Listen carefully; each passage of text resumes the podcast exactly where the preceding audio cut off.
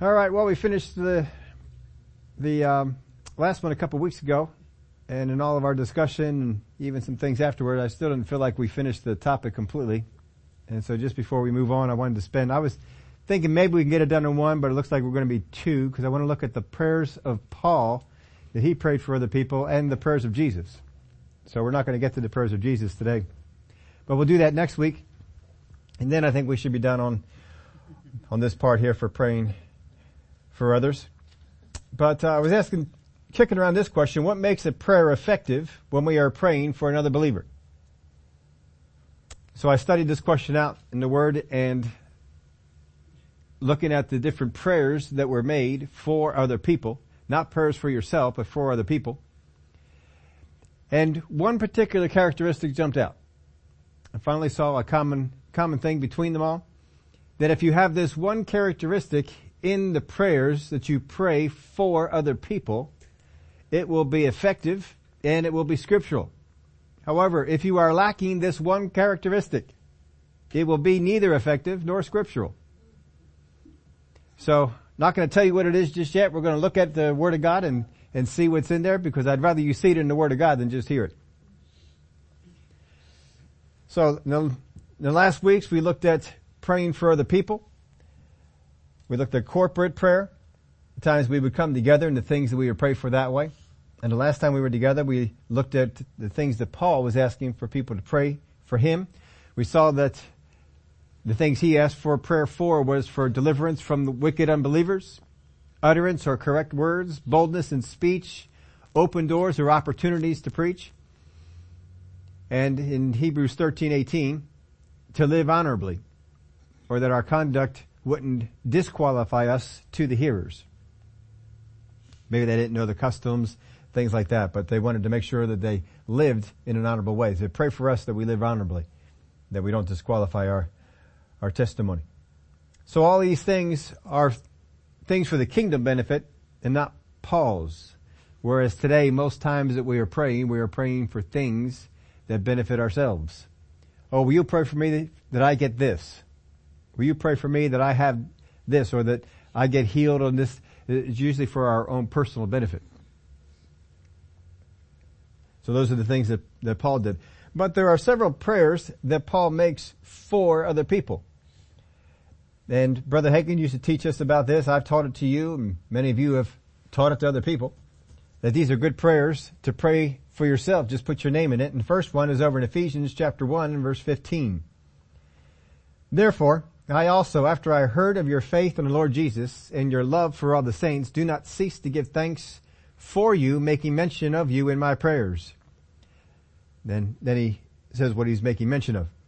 That the God of our Lord Jesus Christ, the Father of glory, may give to you the spirit of wisdom and revelation in the knowledge of him, the eyes of your understanding being enlightened, that you may know what is the hope of his calling, what are the riches of the glory of his inheritance in the saints, and what is the exceeding greatness of his power toward us who believe, according to the working of his mighty power, which he worked in Christ when he raised him from the dead and seated him at his right hand in the heavenly places, far above all principality and power and might and dominion, and every name that is named, not only in this age, but also in that which is to come.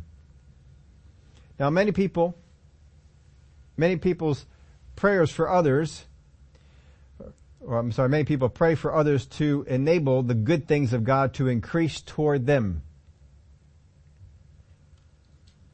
Would you pray for me that I would be healed? Would you pray for me that I would prosper on my job? Would you pray for me that I would have more of? Would you pray for me that I have less of? These are the things that we would typically hear from people who come and ask us for prayer. That they're coming to enable the good things of God to increase toward them. I pray for so-and-so to be healed of their headaches, or to be healed of their stomach problems, or to be healed of their whatever it might be. We pray this way. Many of these types of prayers take my responsibility off the person being prayed for. There's no responsibility they have. Father God, would you heal this one of this particular ailment that they have. And that's how we pray for them. Father God, would you, so-and-so needs to be healed of this particular thing, and we pray for them in this way. And the way we pray that, it's like it's all on God. It's not on them. And people will come to you and they'll say, would you pray for me? I have this going on, and it's been going on for a long time. And sometimes we'll, not you folks here, but other Christians, other places, we'll go and they'll say, oh, so-and-so's been in the church for so long. They've been so faithful. They've done this. They've done that. And they'll go over all the reasons. Kind of like what they did with the centurion. Oh, he's worthy of you coming to his house and praying for his servant because he built us a synagogue and he did this. And they testify of all the things that he did. A lot of times we do this in prayer, or some people, some Christians do this for other people in prayer. Oh, Father God, they've been in the church for so long. Oh, they've been so faithful, and they've served so many people, and they've done all these different things, and we bring this up. And our prayer is as such that it is all on God. But many times, and I see it on Facebook, I got friends on Facebook that their scriptural knowledge isn't all that good. And so they just put things up there that we should pray for them. Oh, say a prayer for me. I'm going through this particular thing. If you think of it, just say a prayer for me. The more people we get praying, the more likely God is to move.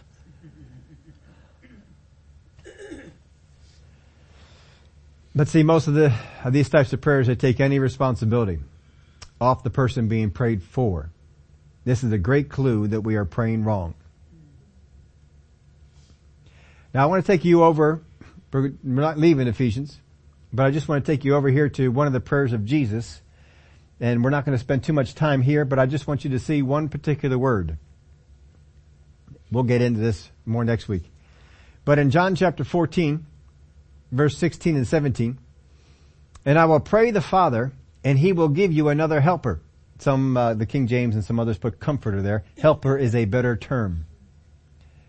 The way that word is put together, comforter would bring in a meaning that's not necessarily there. But helper is a good interpretation of that.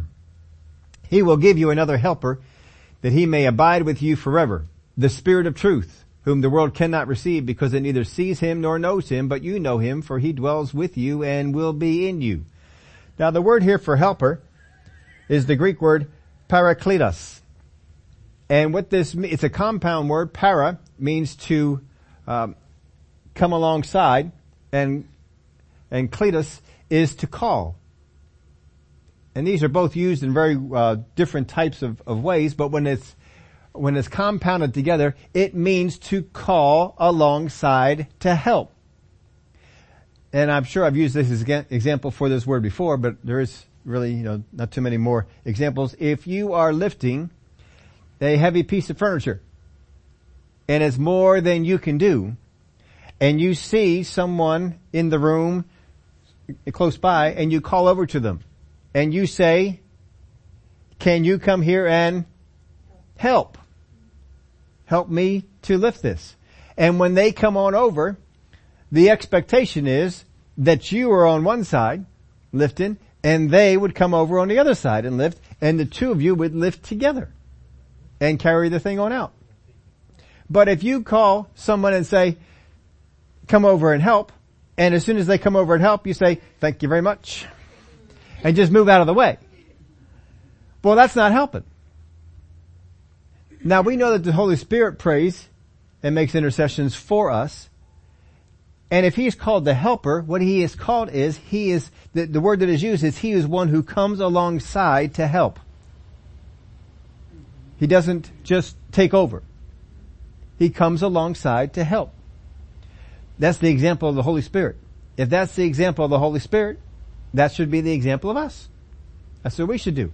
So if we're going to come alongside and help other people by us praying for them, well, we're coming along to help. We're not coming along to do it. So I put this in underneath that, one who comes alongside to help. You can just write that in there. Most people's idea of help, though, is to come along and do it. But you're not called to come along and do it. You're called to come alongside and help. So you can't take over the praying for somebody. You can't take over the faith of somebody. And you can't pray in such a way as to do that. Now, correct prayers we would pray for others are marked by the words that have us coming alongside to help. If I am going to pray a correct prayer, then the words that I use in that prayer have to be as one coming alongside to help, not one taking over. When I pray, Father God, heal them of this thing, am I not coming in and taking over? I'm no longer coming alongside and helping. I'm taking over. Father God, they need money. I just pray that you just send some money their way. See, I'm coming alongside and taking over. I'm not called to come alongside and take over. If I'm going to pray for someone, I can come alongside and help, but not take over. Now, Paul prayed, just to contrast this, go back to the beginning here. Many people pray for others to enable the good things of God to increase towards them. That's how a lot of people pray. Not talking about you folks, just talking about Christians in general. But Paul prayed that the good things of God would increase in them. You see, that's a big difference. When I looked at the prayers that Paul would make, he prayed that the good things that God has would increase in them. But many times we're just praying that the good things of God would come toward them. Now let's take a look at this prayer of Paul's.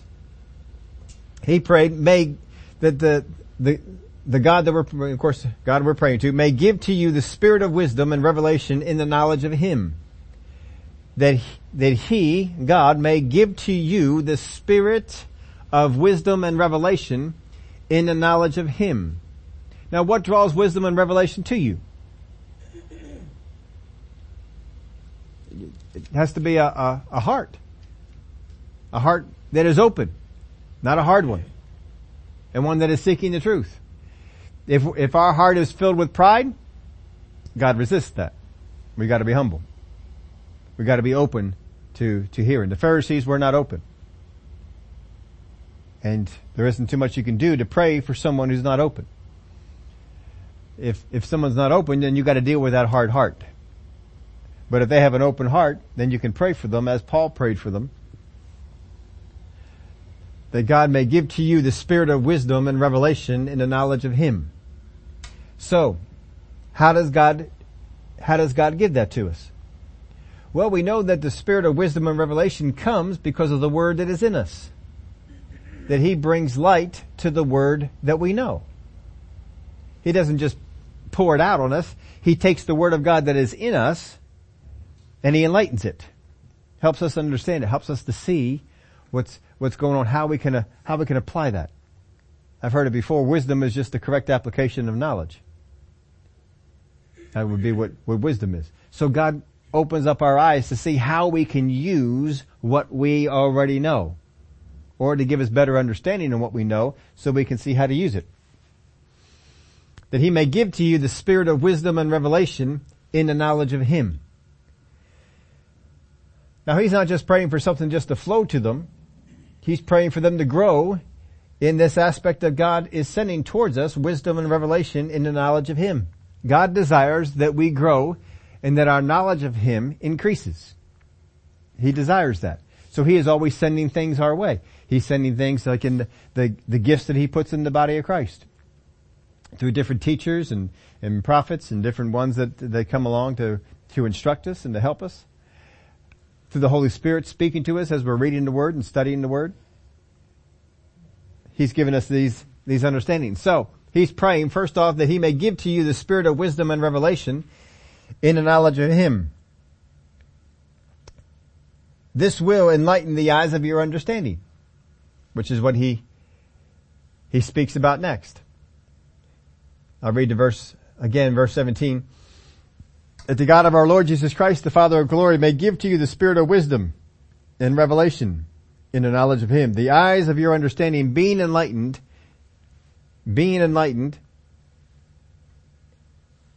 if you receive into your spirit wisdom and revelation and knowledge of Him, your eyes will be enlightened. You'll understand more. You will see more. I think I went the wrong way on that one. So, once our eyes are enlightened, this provides the key that we may know and look at the things that we're going to know. The eyes of your understanding being enlightened, that's the key. We need that key to unlock some things.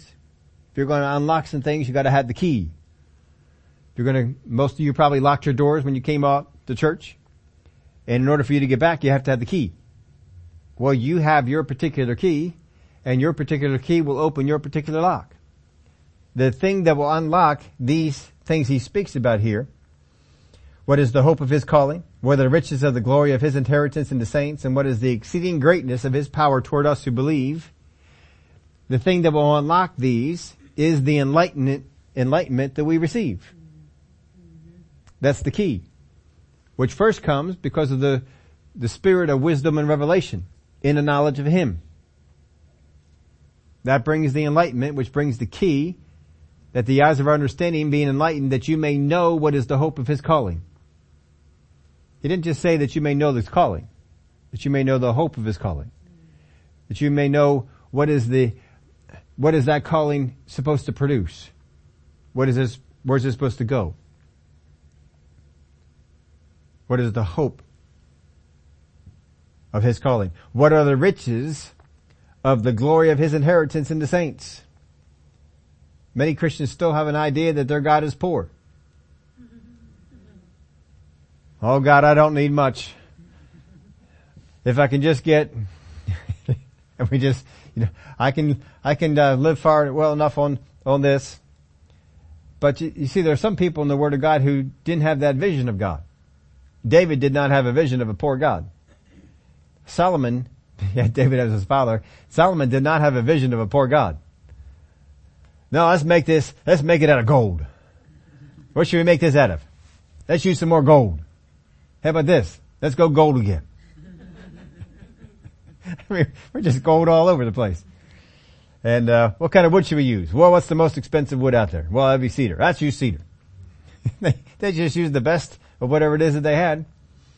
And it seems like even what they used that was normal, when they used the stones, they found the most expensive way to make those stones. So instead of making the stones right there at the temple site, no. We're going to make those stones way far away. And then we're going to bring them. Because they didn't serve a poor God. They didn't see it as that. We have to get our eyes opened up to how rich our God is. To know the hope of His calling. What are the riches of the glory of His inheritance in the saints? See, there's an inheritance that's there. And we've got to see that. Even if we get the idea that God is not poor, we think that, well, it's Him that's rich. No, He's given you an inheritance too. Sometimes we feel like we've got to apologize because we have to go to God with some things that, well, God, we need this in order to continue on what you called us to do. And I'm trying to find the cheapest way to do it.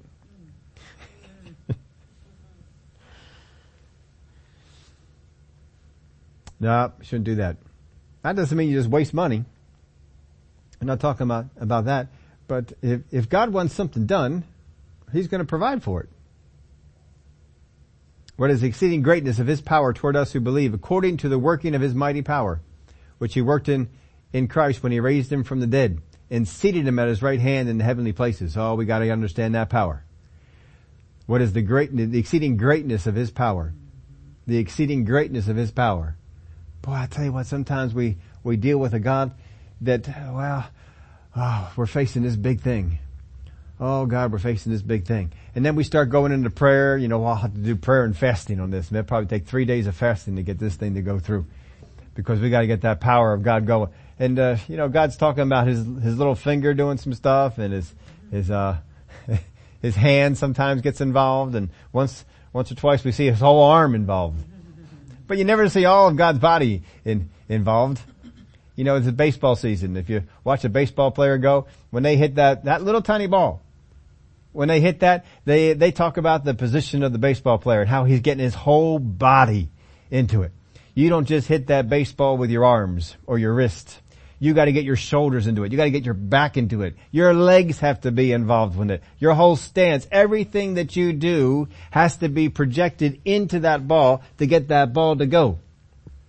I, to this day, have no idea how anyone can hit a ball going at 100 miles an hour that's moving.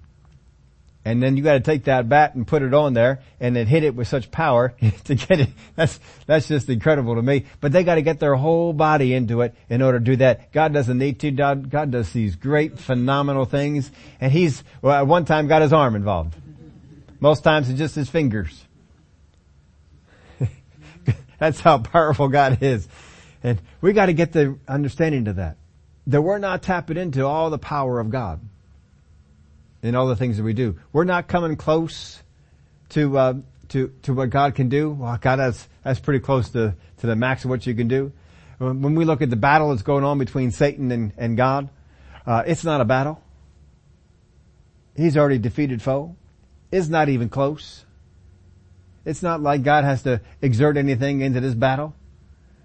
This is a created being. He's got very little power compared to God.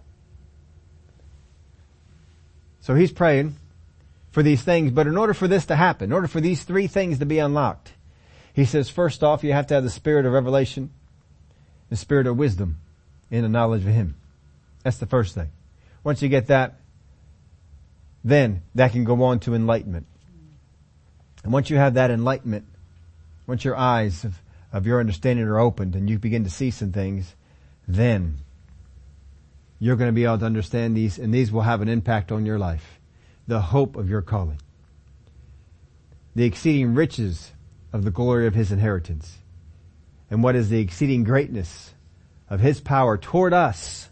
Not just the power that he has, but the power he has toward us who believe. Who believe. We're not talking about doubters here. Then he goes on to talk about that power a little bit more. According to the working of his mighty power, which he worked in Christ when he raised him from the dead and seated him at his right hand in the heavenly places, far above all principality and power and might and dominion, and every name that is named, not only in this age, but also in that which is to come. See, he's talking about increase here. He's talking about increase. We need to increase. Well, I want to go over to another prayer of his. This would be over in Ephesians chapter 3, verse 14. For this reason, of course, back in verse 1 of chapter 3, he started off with, for this reason, and then he went off into one of his parenthetical phrases for 13 verses. And then we pick up here in verse 14. For this reason, I bow my knees to the Father of our Lord Jesus Christ, from whom the whole family in heaven and earth is named, that he would grant you, according to the riches of his glory, there's those riches again, to be strengthened with might through his spirit in the inner man. So he's praying that God would grant to you, according to the riches of his glory, to be strengthened. The strengthening would come according to the riches of his glory. To be strengthened with might through his spirit in the inner man. This supernatural strength doesn't come upon you from outside yourself. It comes from your inner spirit, your inner man. So you're involved. To be strengthened with might through his spirit in the inner man, that Christ may dwell in your hearts through faith. That word dwell there means to make his permanent home. That he would come in and just dwell in your hearts through faith, that you, being rooted and grounded in love. See, there's a prerequisite there. You need to be rooted and grounded in love. If you're not rooted and grounded in love, you're not going to be able to walk out in that. That Christ may dwell in your hearts through faith, that you, being rooted and grounded in love, may be able to comprehend with all the saints what is the width and length and depth and height, to know the love of Christ which passes knowledge, that you may be filled with all the fullness of God. You see, if I am not walking in the love of God, I cannot understand the love of God. I gotta walk in it. The more I walk in it, the more I can understand it. The more I understand it, the more I understand what that love does towards me as a believer. But he's praying for them that they would be strengthened with might through his Spirit, the Spirit of God, in the inner man, that the Holy Spirit, who lives and abides in us, would strengthen us through our spirit. That Christ may dwell in your hearts through faith. You see, when the Holy Spirit is pouring out that strength into your inner man, that gives a place for Christ to be able to make a permanent resident. That Christ may dwell in your hearts through faith. Through faith. You see, when I have that strength coming up from the inner man, it's easier to walk in faith because I got that strength. You cannot walk in faith in your own strength. Many people try and do it. Well, I'm trying to believe. Oh, I've been working at this for a long time. I just know. And they're talking about their ability to walk in faith. Hey, I don't have an ability to walk in faith. All I have to do is have the love of God work on the inside of me. Let Christ dwell inside my heart. And when that dwelling is going inside my heart, oh, people, it's through faith that me being rooted and grounded in love may be able to comprehend with all the saints. It's not just for a couple of people. All the saints can do this. What is the width and length and depth and height, to know the love of Christ which passes knowledge, that you may be filled with all the fullness of God. That we are not as limited as we think on the capacity to understand God. But if we walk in these things he's praying here, we will continue to grow and continue to increase in these things. So this is what he's praying for them. But let's look at the summary here on this, that he would grant to you to be strengthened in the inner man, that Christ may dwell in your heart, that you, being rooted and grounded in love, may be able to comprehend with all the saints, that you may be filled with all the fullness of God. You see, the prayer is about what happens in you. He's praying about what's going on inside of them. That more things would go on inside of them. He's not praying that God just does stuff to them. He's praying for what's going on inside of them. Because that's where all the strengthening comes about. Let's get that inside man going. Now, if my prayers are like this, whether they are for myself or they are for other people, oh, Father, heal them of their disease. Oh, heal them of this affliction that they've got. Oh, Father, they have been so faithful to you. And if I love them this much, I know that you love them. Oh, Father God, just heal them of this. And this is how we go. That person is completely out of the picture. And if a healing comes to them, I've got bragging rights, don't I? You'll even hear this from some people. Well, I was praying for you. Right? Uh-huh. How about this one? I just left you blank space there. You can write in whatever you want to. Father, oh, bless them on their job. They've had that job for 20 years. No one there appreciates them. But I know you appreciate the job that they're doing. I know that you see the faithfulness that they have. Oh, Father, I just pray that you bless them on their job. May they get a raise, an increase in the job that they're doing. Oh, Father, just work on the owners, that they would see fit to increase them in the things that they're doing. That's a wrong prayer. Now, people will ask you to pray like that, but that's a wrong prayer. Because that person is completely moved out of the picture. And then we're starting to ask God to be moving on people, to make them do things that we don't even know if they want to do. How about this one? Oh, Father God, they need a job. Brother or sister so-and-so came to me, and they don't have a job, and they need a job, and Father God, you want people to be working. So, Father, I pray that you find them a job. Find them a job that they can go and they can work and they can get paid the money that they need to, and this is how we pray for them. How about this one? Oh, Father, brother, sister, so-and-so is in tremendous debt. I just pray that you just cancel that debt that is on them. I just take authority over that debt that is on them. I cast that debt off of them. In the name of Jesus, I command no debt be upon that household.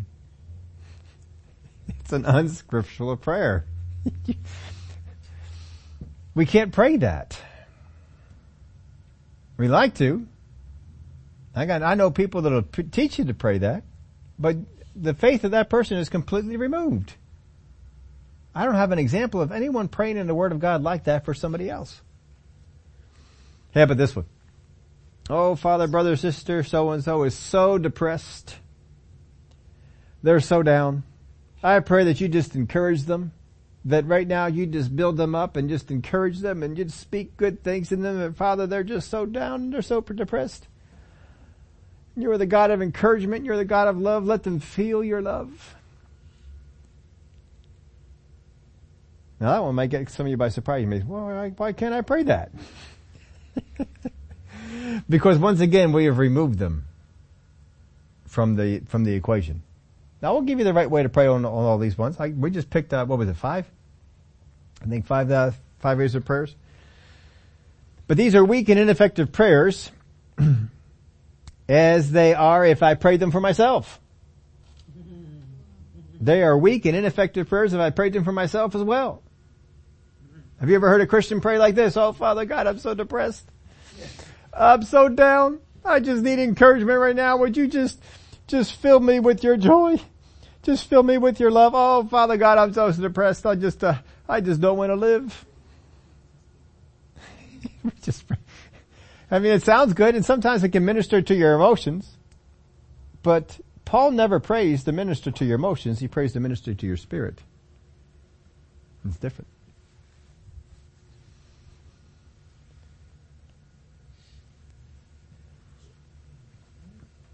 So instead, my prayer should be like this. This is the way that we ought to be praying. Let's just hit each one of these things like we did before.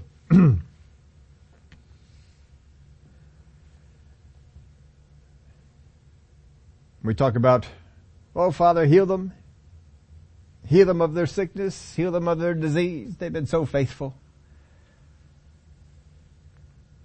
No. Now, I have a lot of people, they'll come up to me, they're sick. They're going through something, and they'll say, pray for me. You may have even heard me say, all right, I'll pray for you. Now, when I pray for them, I don't go to God and I don't say, oh, God, they're just been so faithful. I'm just so grateful for them being in the church and the things that they do. And, oh, Father, just move on them right now just to remove whatever, and we just name whatever it is. Just remove that. That's not how I pray for them. That's not going to do, I know it's not going to do any good. So there's no sense in me praying for them that way. No, when I pray for them along the lines of this. Father, bring to mind the promises of your word. I know that they know them.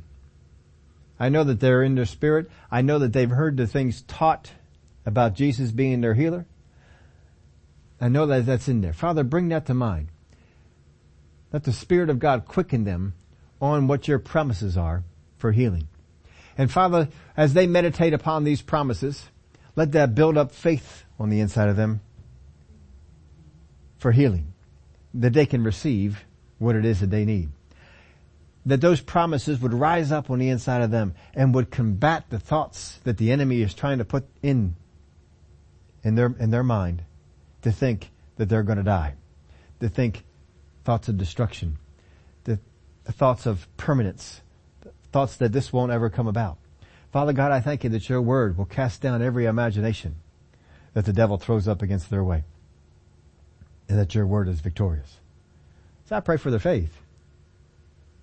I'm not praying for God to move. God already has.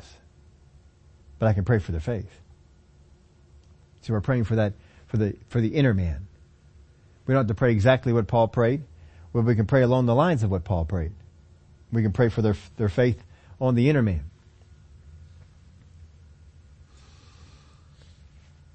Well, the second one we did was, Father, bless them on their job.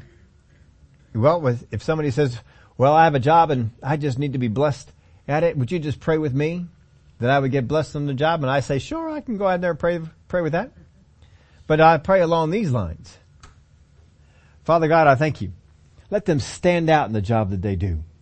You said that we would operate in more wisdom than the world. I pray right now, Father, that your spirit communicates with their spirit, and they operate in such wisdom on that job that they outshine every other person in that company. That they learn to listen to the voice of the Holy Spirit on the inside of them more than they ever have before. They're not just listening to the voice of the Spirit to learn things in the Word. They're listening to the voice of the Spirit to learn how to operate on that job. I thank you that your love and patience comes out as they deal with customers. That they are more loving and more caring and more patient with the customers that come in there than anyone else who comes in, because they operate by your principles. And that the powers that be begin to see how they operate with these and say, this is a tremendous benefit to our company. And they would see the great benefit and they would reward it, because they see how much profit that they bring to them. So Father, I just pray right now that they are learning how to listen to your Spirit even more, and that prosperity will follow them because they are walking in your principles. They speak with respect to those that are in authority. They operate in submission because you teach us that in your word.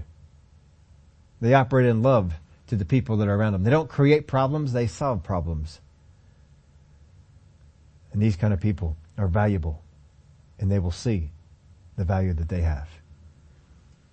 So I pray along those lines. You see, that's not removing them from the equation. We keep them in the equation. And that's what we have to do. Just like if I'm going to make a prayer for myself, I can't remove myself from the equation. How many times did Jesus say, your faith has made you whole? They weren't removed from the equation. They were in that equation. So what was our third one? How about finding a job? Would you pray for me that I'd be able to find a job? Sure, I can pray for you. And when I pray for them, I pray, Father God, I thank you that you speak to their spirit. You know where a good job is for them to go. And I thank you that they're not just sitting around waiting for something to fall in their lap, but they're out there and they're looking. They're out there and they're finding stuff. And Father, you're going to lead them, as you said in your word, that the steps of a good man are ordered of the Lord. I thank you that each step that they take, that you are leading them in the direction of where they need to go. And they are making contacts with people, and that those contacts will lead to the job that you have for them. A job, Father, that you have equipped them for, a job that they will bless people in, and a job that they will testify the greatness of the God that they serve. I thank you, Father, for this, for what you are leading them to, and that what they learn in this process of finding this job will help them in the other things that they're going through in life. And pray for them along these lines. They're not removed from the equation. They're still involved.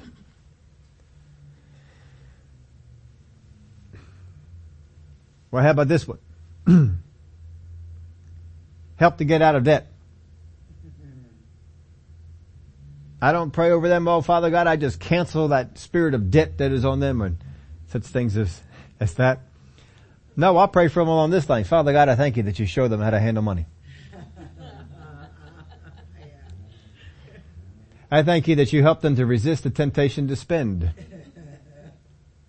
I thank you that you give them wisdom on what to spend money on and what not to spend money on.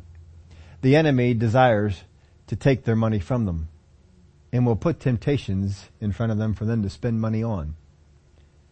Things that won't be a benefit for them. Things will end up being in the closet. But Father, you'll give them wisdom on what to spend money on and what not to spend money on. And you'll show them how to take the money that they're not spending and put it to the debt that they have. And Father God, that debt will go down and down and down. I thank you that you retrain them on their spending habits. To not spend what they don't have. And to stay within the margins of what they do have. See, most people would have you pray for increased money so that I can get rid of the debt. But that's not usually what's necessary. Usually what's necessary is wisdom. And to quit spending what they have been spending on. See, the enemy would have them waste money. So I would pray along this line. Father, the enemy is trying to get them to spend money on things that they don't need. But I thank you that you will expose every plan that the enemy has, and they will not be lured in to buying something that they don't need and saving that money and not going into more debt. When they need joy, they're depressed and they're down. Well, you can certainly pray for folks in this area as well. And I pray for them. Father God, I thank you that the joy of the Lord is our strength. And I pray right now for them that in their spirit, that you would lead them into words and songs that stir up that joy. The enemy would have them to speak words that rob their joy, to sing songs that rob their joy, to think thoughts that rob their joy. But Father, that's not how you have it. You would have them think thoughts that bring joy, to speak words that are joyful words, and to sing songs that are joyful. I thank you, Father, that you speak these things to them, and as they give life to them, as they speak these out their mouth, that joy of the Lord will be stirred up, and strength will enter into them, and depression will not hang on to them anymore because of this joy that is in them. See, but I can't just pray for God just to dump joy on them, because that's not how God does it, especially when they're speaking words of depression. If I'm praying, and usually if someone comes to you and they're depressed and they want you to pray, you got to talk with them a little bit more. You can't just go away and pray on them. You got to talk to them a little bit more. You say, I'll pray for you on one condition. What's that? Condition is you do not speak any more words, I'm so depressed. If I hear you speaking words, I'm so depressed, I'm going to quit praying for you. Well, why is that important? Well, if I'm praying for you to not be depressed and you're going around confessing that you're depressed, we're kind of working against each other. So you got to get them to do that. When you're feeling depressed, I want you to sing some songs. Oh, but I don't want to sing songs. I know. But go sing. Go sing some songs. But it won't be from my heart. I don't care if it's from your heart. Get out there and sing some songs. We got to stir that up. I mean, they're going to go out there and they're going to take some pills maybe, or doctor will give them some antidepressant pills or something like that to help them out. If they're going to do that, well, take what the Word of God tells you to do. Be joyful. And you can go in there and God will give you some other things probably to tell them. Sometimes you may have to say, look, I want you to pretend you are joyful. I want you to pretend that you are not depressed.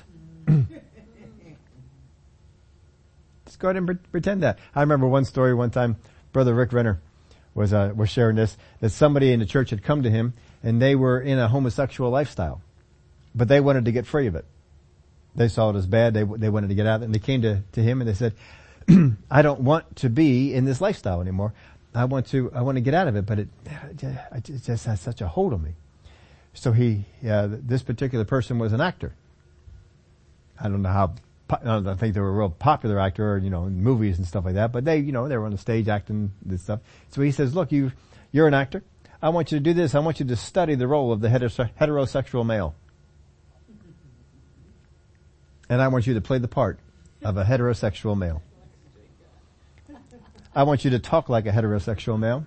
I want you to act like heterosexual. I want you to just play the part, just like you were on stage and acting out. I want you to act out the part, but it won't be real. I don't care. I want you to do it. Okay? So he went out there and he studied the heterosexual male. He studied how they walked.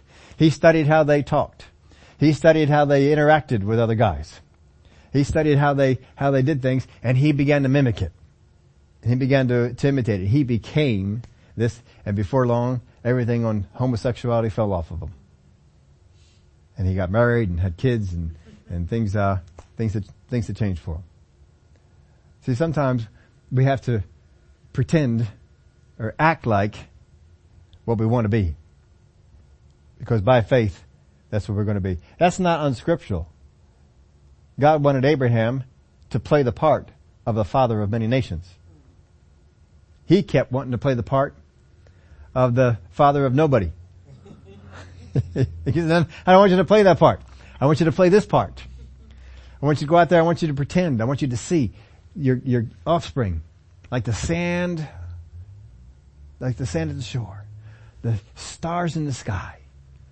I want you to envision this. I want you to go about and see this. I want you to call yourself, I'm a father of many nations.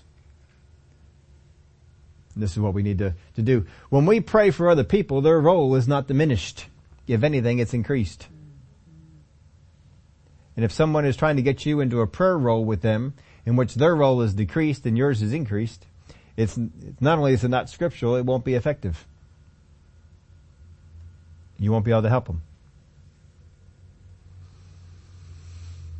Now, you pray along these kind of lines for people. It will be more effective, but it's also more satisfying.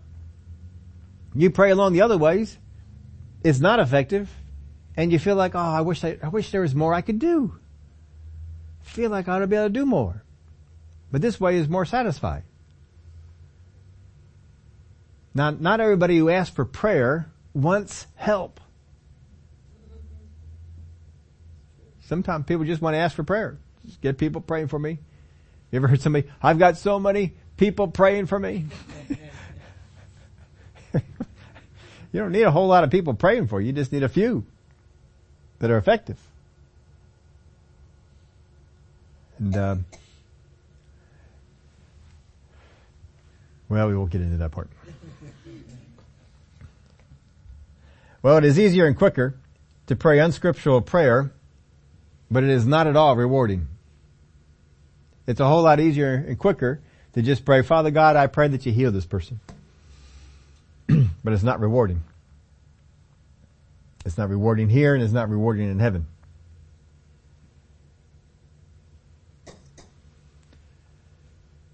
People will come, they will come up to you, and they'll ask you to just take over for them in prayer. Or to pray in such a way like it was all up to God. You gotta get people off of that. People will want you to pray in such a way like it's all up to God. Would you just pray because I don't have a job and I don't know why God's keeping me from a job, but I just need Him to open up the doors for me to find a job. No, it's up to you to get the prayer focus back on what God is doing in them instead of to them or for them. Most people want to focus on what God is doing to them or what God is doing for them. It's your job to get them to focus on what God is doing in them. And these two prayers that we looked at with Paul, it's all about what God is doing in them. I can pray that for other people, what God is doing in them. Paul said he went down on his knees quite often and prayed this for these people. But if their faith is not engaged, the answer will be hindered. You got to get their faith engaged. Many times you'll see Jesus interact with people in such a way as to get their faith engaged. Once he had their faith engaged, then we can get the answer to them. But if we don't have their faith engaged, we're not going to be able to get them that way. So when we're looking to pray for other people,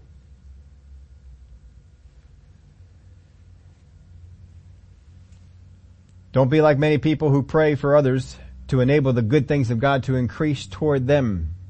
Be one of those who's praying for the good things of God to increase in them, not towards them. And if your prayer is of such that, oh God, send this to them, your prayer is unscriptural. Get that quality out. Bring the quality in. It says, Father God, increase what is in them. Let that grow. Because as that grows, then they'll get what they need. Now we only hit 5 areas of prayer, but I think they're the more common ones that you hear. You may come up with and find something else, but just stay with the quality that we see here with Paul. That being, what do I need to pray to increase in them, not toward them? See, God has already increased toward you my ability to receive it, my ability to comprehend it, to understand it, to take it in. We don't have to pray for that to be increased any. Be kind of like if we're here and we're praying, oh God, it's a cold day today, increase the sun. Well, that's not the problem. Problem might be the cloud cover, that's keeping that sun from getting through. The sun's fine, but there's other things that are in the way. And we can pray on those. Of course, come July, you'll be praying for God to decrease the sun.